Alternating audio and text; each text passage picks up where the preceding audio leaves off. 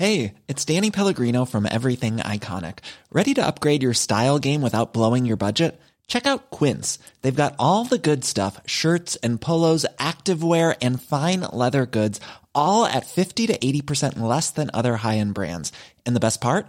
They're all about safe, ethical, and responsible manufacturing. Get that luxury vibe without the luxury price tag. Hit up quince.com slash upgrade for free shipping and 365 day returns on your next order. That's quince.com slash upgrade.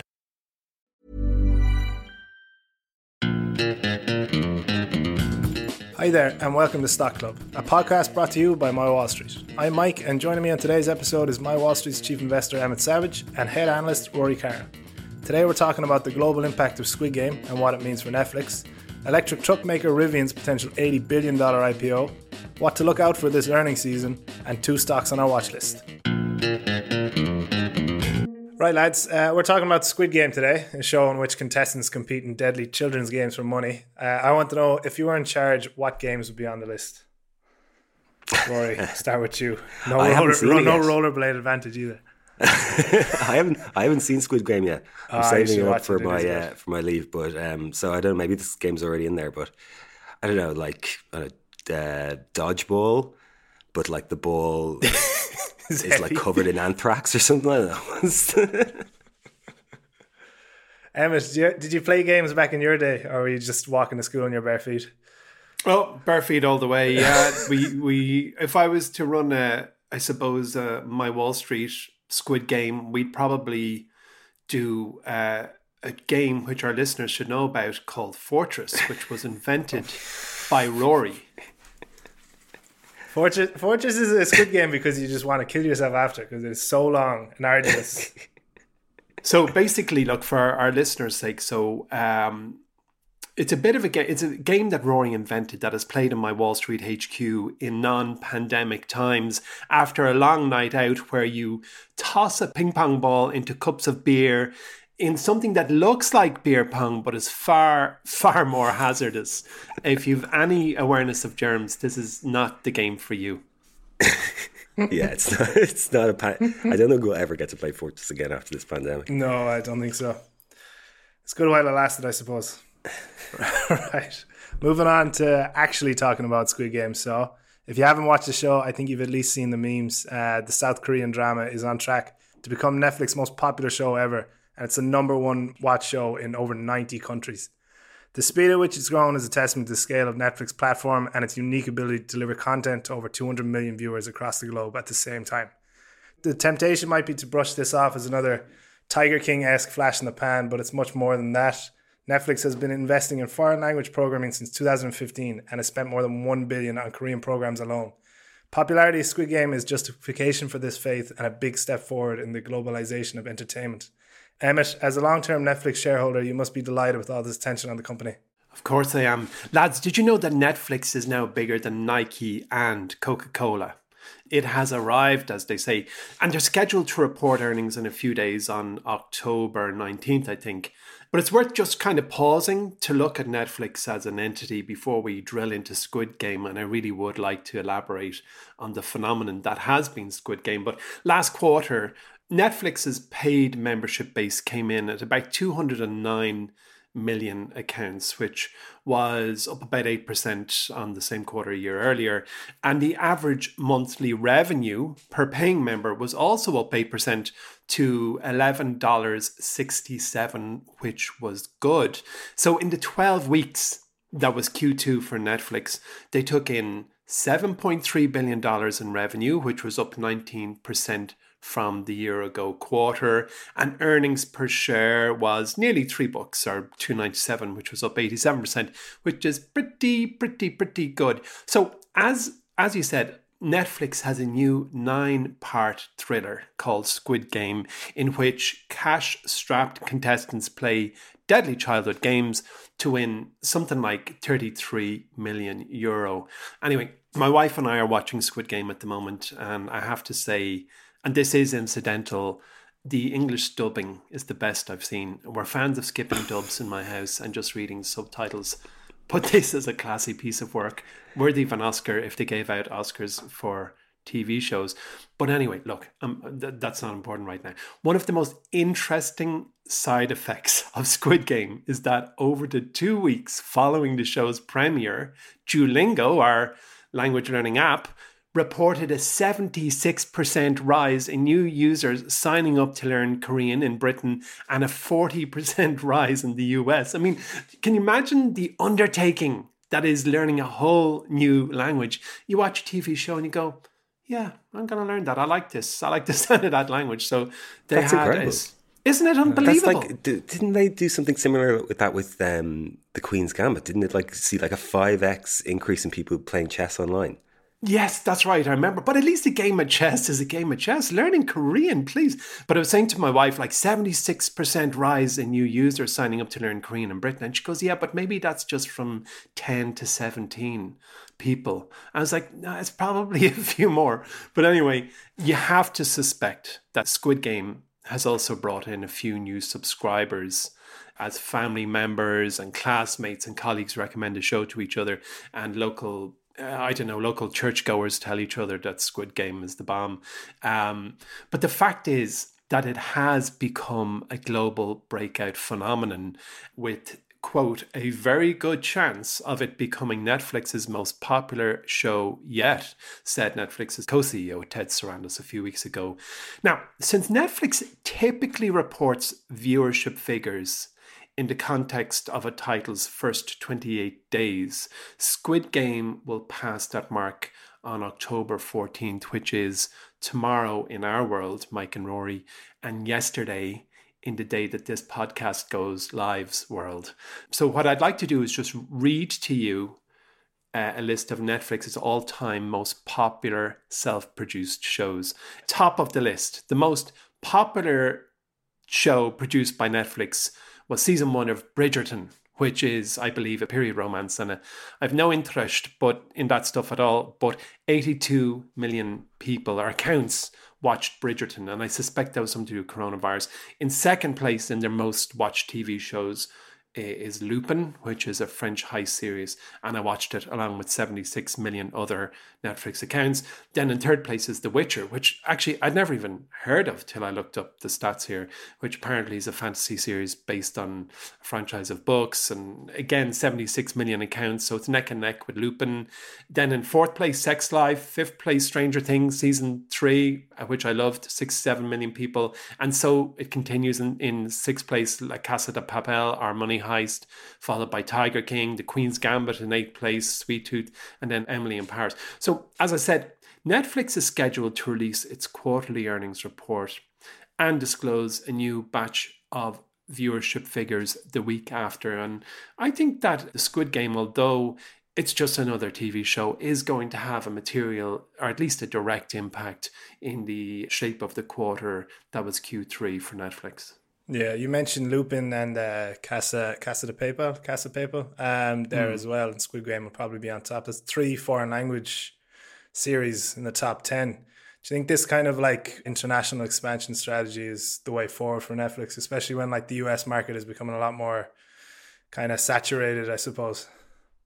I absolutely do. I I mean, I can only give you my opinion and an anecdote does not make data, but there's something very refreshing about watching a TV show that's based in a country, in a culture, on a language that you to this point have had no experience of and and it's it's all new. I think there certainly for me there was a fatigue in seeing the same Hollywood A-listers in TV shows and and although I enjoy them, there's something really refreshing. I, I particularly enjoyed Borgen, for example, which is on Netflix, which was a Danish political kind of drama, and and I do think that it's an important part of their expansion strategy because not only do they appeal to the native country in which the dramas are based, but they, I suppose, open the doors of what a drama looks like from foreign shores to other countries. I think it's really smart, and I think as we as as you said there, Lupin is French, and and La Casa de Papel or whatever it's called, Money Heist was was in Spanish, and I just think it's a great thing altogether. I wonder what sort of like copycats are going to pop out now. Do you remember it was the the Killing was the Danish kind of noir drama that's, that launched all these detective copycats. What, what kind right. of Squid Game Yeah, copycats right. are we going to see coming around the Yeah. corners? Scarlett Although is going to get the job, though, anyways. We know that. That's right. I have it here. Netflix uh, tra- offers subtitles in 37 languages and dubs it in 34. I think that's streets ahead of any other streamer. So are you guys subtitle likers or dubbed? Which do you prefer? Subtitles for me, I think. When I watch Squid Game and subtitle.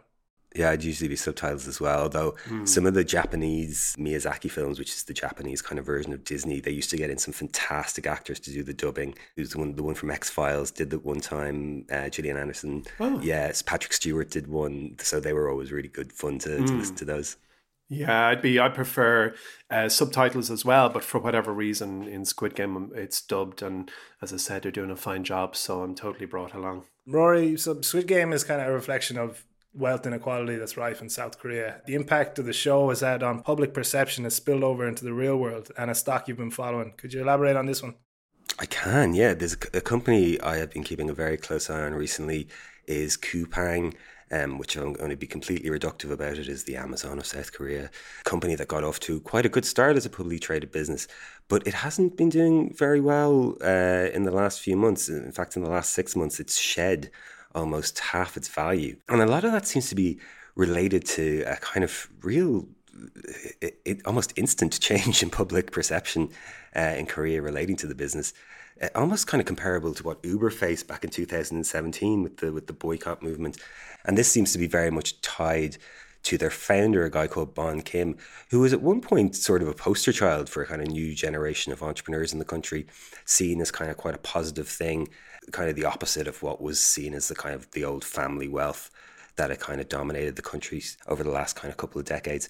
But just in a matter of months, that's all changed. There's been a couple of controversies surrounding the business, um, really kind of kicking off with what was a deadly fire at a fulfillment center back in June, which on on that very day, the founder announced that he was stepping down as head of the Korean business in order to explore international expansion. This was seen as, as kind of shirking responsibility for, for the fire, even though it had been planned mm, far in advance. But the app saw a drop of 700,000 users in one day at the height of this boycott. So, yeah, we're kind of waiting to see how this plays out in the company's earnings. And funnily enough, the popularity of Coupang is largely driven, uh, from my perspective anyway, on this kind of workaholic culture that exists in South Korea, this 996 system where workers are kind of expected to work from 9 a.m. to 9 p.m., six days a week. And so Coupang kind of really carved out a great business for itself in serving those workers by providing things like next day delivery if you order before midnight. But now is is almost being seen as this kind of uh, beacon of inequality, um, and that that's obviously being. I mean, uh, like I said, I haven't seen the show yet, but all reports suggest that's kind of being mirrored in in this show. Very interesting. Right, moving from Squid Game to another depressing capitalist nightmare. The electric truck maker Rivian has filed for an IPO, which could lead to an $80 billion valuation, making it one of the largest private companies in the world. The catch Rivian doesn't make any money yet. Basically, Rivian is pre revenue $80 billion company, fingers crossed for them. However, the company does have almost 50,000 pre orders for its R1T and R1S trucks from customers who put down a refundable deposit of $1,000 each. Uh, but perhaps the most exciting aspect of the company is that it's producing an electric delivery van for Amazon, who have put in an order of 100,000 vans by the end of 2025. As you would expect, we saw some ambitious projections in the company's S1, with the company claiming it's building the future of mobility and that it has a whopping $9 trillion total addressable market. It also expects to spend $8 billion by the end of 2023. Rory, with a $9 trillion TAM, $80 billion is a bargain, surely, no? Did they actually say that? Did the company say that? yeah. Nine trillion dollar TAM. um, that's upsetting because I was going to say some nice things about them. I'm not so sure. Uh, that For really, the, I for really, the future of mobility, Rory, come on. I mean, yeah, I mean, that's like that's like saying Spotify's TAM is everyone with ears, you know, or uh, or Nike's TAM is everyone with feet. Um, just multiply everyone in the world by two, and you've got how many Nike uh, shoes you could potentially sell. um, I mean, I suppose in general, those two statements are actually true. Then you have to get into the realm of the reasonable, look at things like SAM, which is your uh, serviceable addressable market, which then feeds into your SOM, which is your serviceable obtainable market which is as you know as, as we get into it their TAM might be 9 trillion but that's definitely not what their SOM is going to be in terms of kind of valuation I suppose let's kind of push that back for a little bit just talk about the business first and foremost it's a company that was founded in 2009 so this is not a new company by any stretch of the imagination. They've been at this for a very long time. And they actually began working on sports cars, but pivoted to trucks and recreational vehicles a couple of years ago. As you pointed out, they've yet to sell a single vehicle, so there is no, there's literally no revenue. Um, however, there are plenty of losses. Uh, so in 2019, they lost 426 million dollars. That doubled in 2020 to over a billion, and so far this year, by which I mean the first six months of the year, um, the company has lost almost a billion uh, dollars. So this is a company that over the last two and a half years has lost 2.5 billion dollars, and that is rapidly increasing because keep in mind they still have yet to sell anything. Now, in saying that, the company has plenty of cash in the bank, uh, about 3.7 billion dollars, and they do have some very big backers in the likes of Amazon and Ford. So, you know, I don't think there is any chance of a kind of uh, Lordstown Motors fiasco here. They're well capitalized. They've got some, as I said, very big backers. So they, I mean, they will get cars off the line. Uh, they have a plant in Illinois at the moment that they bought from one of the Japanese companies, maybe Mitsubishi, and they claim they're able to produce about 150,000 vehicles a year, expanding to 200,000 vehicles a year and they claim the initial launch vehicles will all be in production by the end of the year. In fact, I think some of them have already been made, but possibly haven't been sold just yet. We'll yeah, no, I think, I think it started in September. Production okay. of one of the trucks. Yeah. Great. Well, yeah. As I mean, they have two.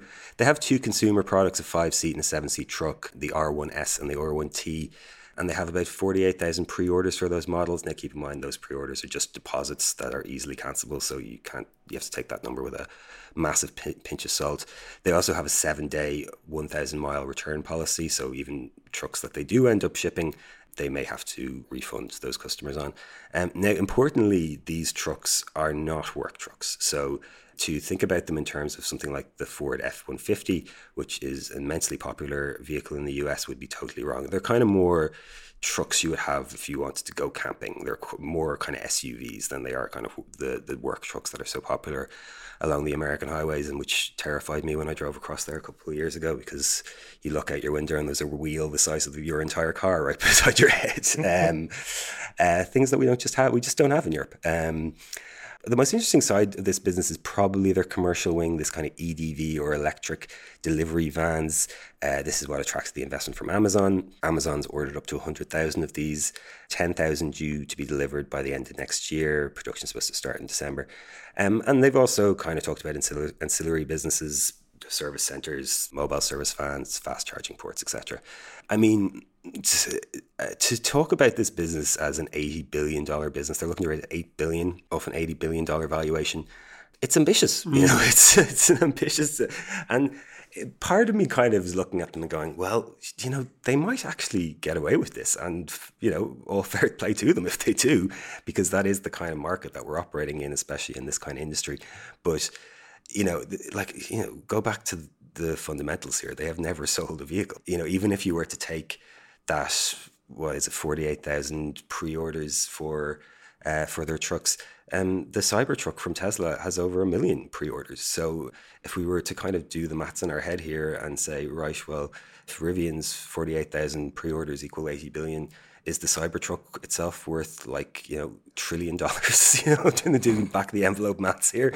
Of course, that is. I mean, in fairness, that is not counting the commercial uh, the commercial vehicles. But eighty billion dollars for a company that hasn't made any money is. Um, and not even made profits, but hasn't even made revenue yet, is, is is really pushing it. And they're entering into a much more crowded space than a company like Tesla was ten years ago. Yeah. How much how much do you think Tesla's influence has on that $80 billion figure? Like, uh, do you think it's uplifted the entire valuation structure of the industry? Yeah, I mean, like you know, years ago, and I, as I said earlier, that phrase, you know, the Amazon of South Korea, the, it used to be, "What's the next Amazon?" Or I'm sure Amazon, uh, Emma, you've had lots of people asking you, "What's the next Netflix?" Mm. Um, in the EV space, everyone is looking for the next Tesla, and I think was it last week on the podcast, I, I, I was asked what Tesla's advantages and I said it was like the sexy side of, of electric vehicles. I think I'm going to kind of rethink that or reassess that and say that what, what I think Tesla actually sells is smugness. Um, and I say that as someone who's who's currently you say uh, that with a big shit-eating grin in front of you. Yeah, I'm currently staying. I'm currently, I'm currently in an area that has an awful lot of Teslas, and the smug look that you see on Tesla drivers' faces is what they are really paying for. Uh, Elon Musk is an ivory tower merchant. That is what he sells, mm. and there's only so much of that to go around. I, like, I really don't know if all these new entrants are going to be able to, you know get in there and, and, and, and have that same impact in terms of like the consumer love that seems to go straight towards Tesla. You know, you're going to have, obviously, you're going to have some small winners, but will there ever be another Tesla uh, in this space? Mm. I don't know. Maybe they, you know, they always they also have the problem of the old Tesla still being there, uh, which is still mm. competing with all these businesses. And mm. you know, as we know, as I mentioned already, Tesla's releasing its own truck, which has far more pre-orders. So yeah, it's you know we look at Tesla and we we see the valuations that it managed to get. It was obviously competing with no one but itself, uh, and now there's all these other people coming in, and they have to compete with Tesla. So yeah, I would be very cautious on taking these valuations and saying, well, that's even anywhere near reasonable if you're going to like compare them to Tesla's valuations. Although it's only one single story, I was out at home recently visiting an old friend of mine, Enrique. We grew up together, and he's just bought the new Porsche Taycan, which is their electric offering. And we went out for a spin and it was absolutely beautiful. It was face meltingly fast and it was really desirable machine if you're into that kind of thing. And, and as I probably mentioned before, there's a Tesla here in our driveway. We're, we're not smug at all about it. It's just a car that we use. Um, and I didn't want to say to my lifelong friend, but I thought that Tesla was a, a, a faster machine. Um, but I can tell you something when it comes to desire and design and aesthetic, the interior of the Porsche and its dash for me was a far more beautiful thing. And it was the first time, I guess, that I had sat into a premium electric vehicle that isn't Tesla and kind of got you know realized by seeing that all the other car manufacturers are quickly running to market with an alternative to their prior models, which were diesel and gasoline and petrol, as we say over here. Very good. Right. Uh, moving on to what's going on in my Wall Street at the minute. We've just published our Stock of the Month podcast to the app this week, in which Rory and James break down October's pick. This is one of the businesses that either you or someone you know is a customer of. You might even be using it right now. We also have some great pieces exclusive to the My Wall Street app, including Anne-Marie's full write up on one of the most exciting names in medtech. And this Monday, we will be adding a new stock to the shortlist. So make sure you're there to see that. As always, you can follow the link in the notes for this podcast to start your free trial with My Wall Street. Mailbag next, lads. For this week, we're going to chat about the upcoming earnings season, which feels like it just ended, but here we go. Rory, uh, are there any teams that you expect to see unfold over the coming weeks as companies start to report? Uh, yeah, I think this is going to be quite a volatile earnings season. I think there are a number of catalysts for volatility all sort of converging on top of us uh, at the same time. Firstly, we've got a difficult set of comps for some of those stay at home stocks that did so well in the lockdown last year. Now, we've already seen quite a big pullback in a lot of those names already, so it may be the case where, you know, even the smallest amount of positive news could cause some swings to the upside. On top of that, of course, we've got this global supply chain issue that may not necessarily show up in these earnings, but we're, that we're seeing, but it could very well have an impact on guidance for this quarter, which is only coming around the corner, as you say. They seem to get sooner and sooner uh, every time we do one of these.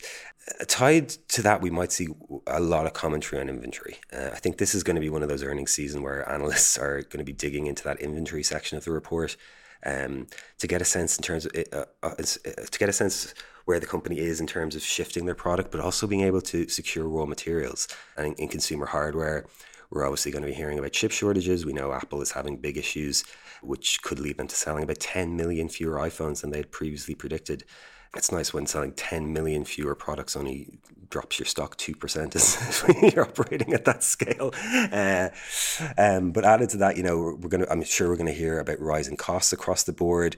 We're going to hear about labor shortages. It's, you know, it's like one of those earnings that comes after like a major storm in the US where literally every single CEO has the storm excuse card in their pocket, even if the storm probably had no impact on their on their actual business. The flip side of that is that uh, there seems to be incredibly strong consumer demand out there. Um, people are just itching to spend money uh, now that the world is open again. So businesses that have been able to meet that demand could see some really great blowout figures.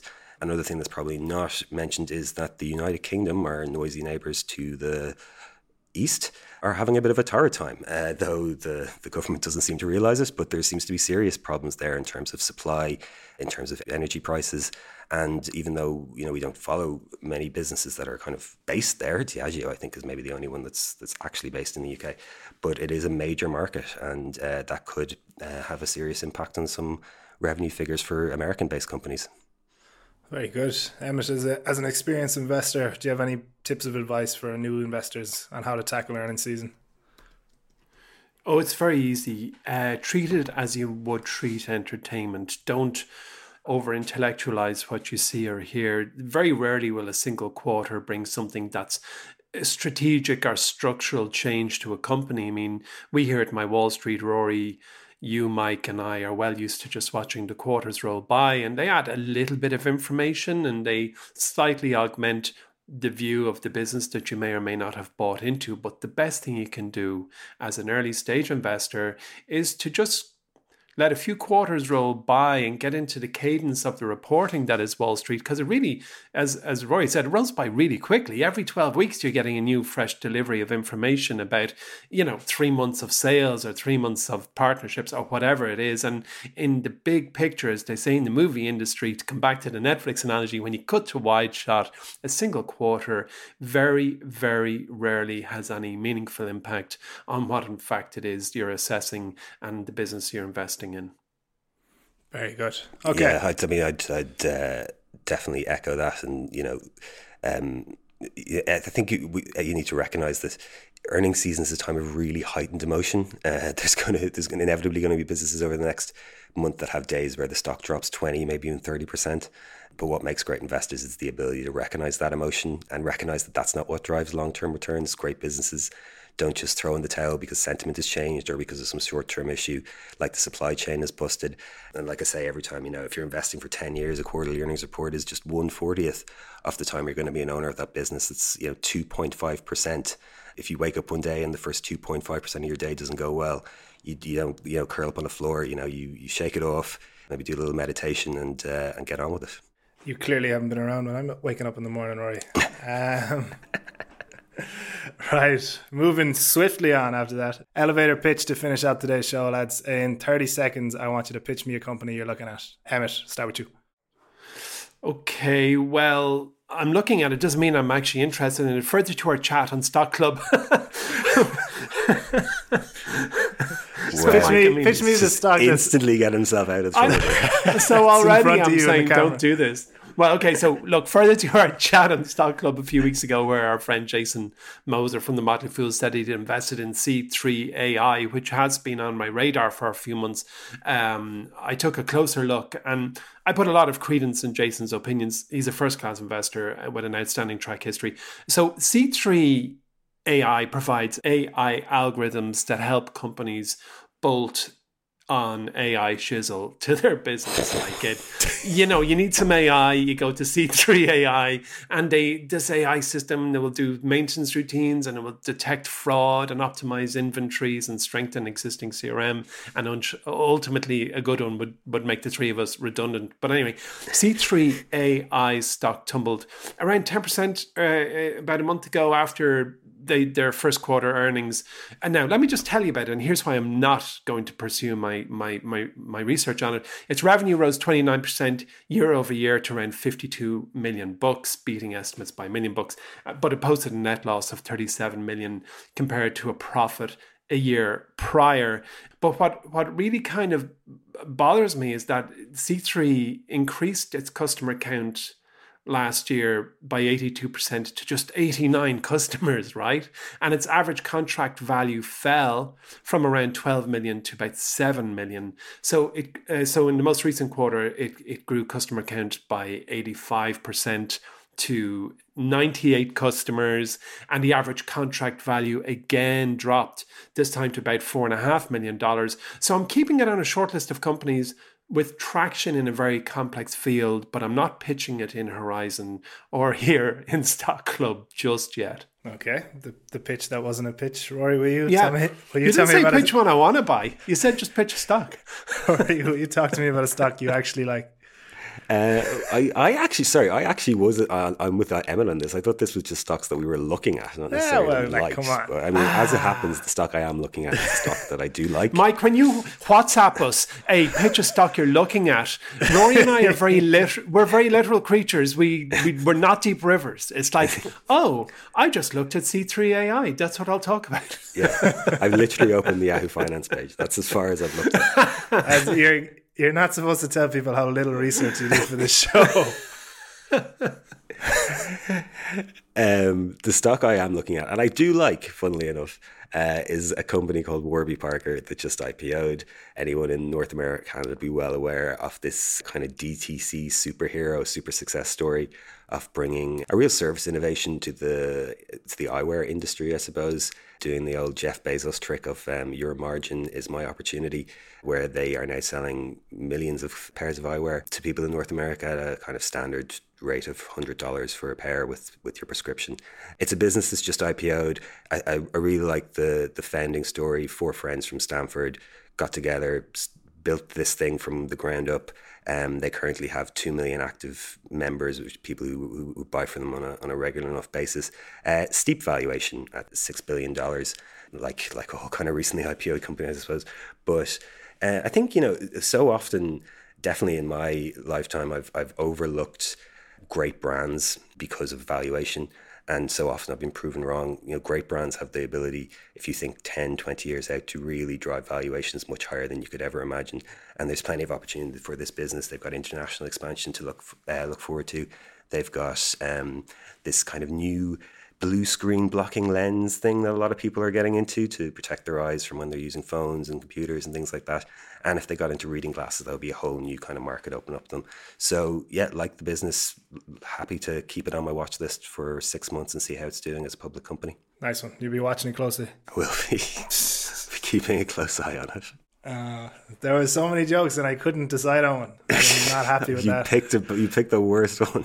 So so many opportunities missed. Right. Thanks, lads. It's not hard on the eyes. How about that? It's not hard on the eyes. Yeah, you were a bit nearsighted. Right, we're rambling again. That's it for this week's Stock Club. Remember, if you have any questions you'd like answered or elevator pitches you'd like us to tackle, make sure to get in touch. You can find us on Twitter. That's at My Wall Street HQ. On TikTok, that's at My Wall Street. Or simply just email us at pod at mywallstreet.com.